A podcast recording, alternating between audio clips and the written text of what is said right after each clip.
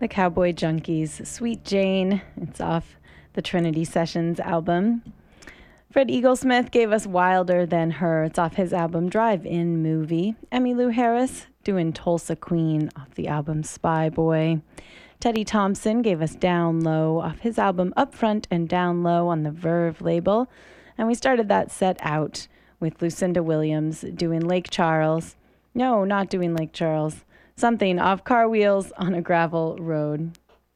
Right in Time, I believe, was the song we heard off that album.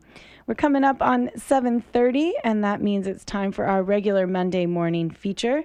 With a word in edgewise, it's RW Estela. Good morning, RW. Hey, good morning, Brook. Seeing that September's full moon on Friday will be the corn moon, fruit moon, or barley moon instead of what it's usually called, the harvest moon, has given me some hope. Two years out of every three, the September moon is nearest the autumnal equinox, but not this year. This year, the October moon will be nearest and deemed the harvest moon. So I've hope yet that some of my vine plants and related vine cousins will still make a decent showing after only coming out of their weather induced July coma a few weeks ago.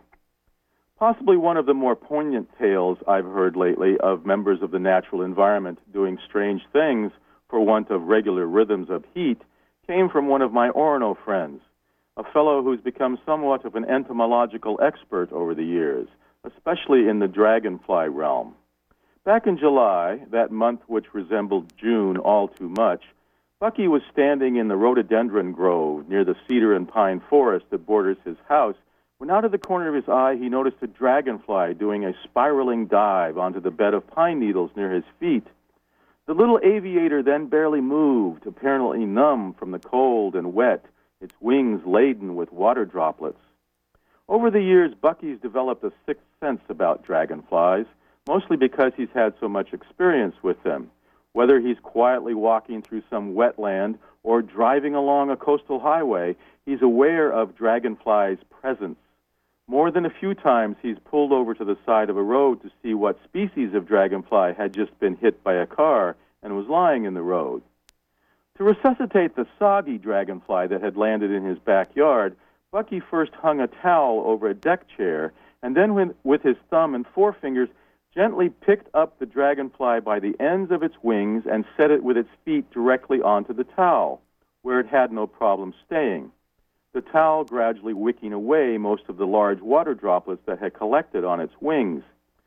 Then Bucky, using his insect collecting skills, found a few tasty flying ants in the vicinity and held one at the, pair, at the end of a pair of tweezers right up to the dragonfly's mouth, in essence, force feeding the dragonfly, who was slow on the intake of the first offering, but after ingesting that, the veritable pump was primed, and the dragonfly was eagerly ready for more.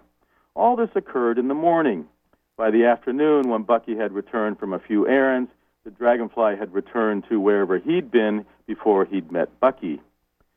There are these are the sorts of added, often hidden dimensions I love seeing in my friends. To most folks, Bucky appears as a relatively severe and macho kind of guy. One of his favorite musicians, for example, is Ted Nugent, a rocker also noted for his outspoken opinions as an NRA member. So Bucky's humanitarian aspects are always a joy to behold. One of the farmer's almanacs is forecasting a colder than average winter. My firewood's pretty much ready, and I've got plenty of warm clothes. Now I'm just hoping I can add some more garden produce to the supplies.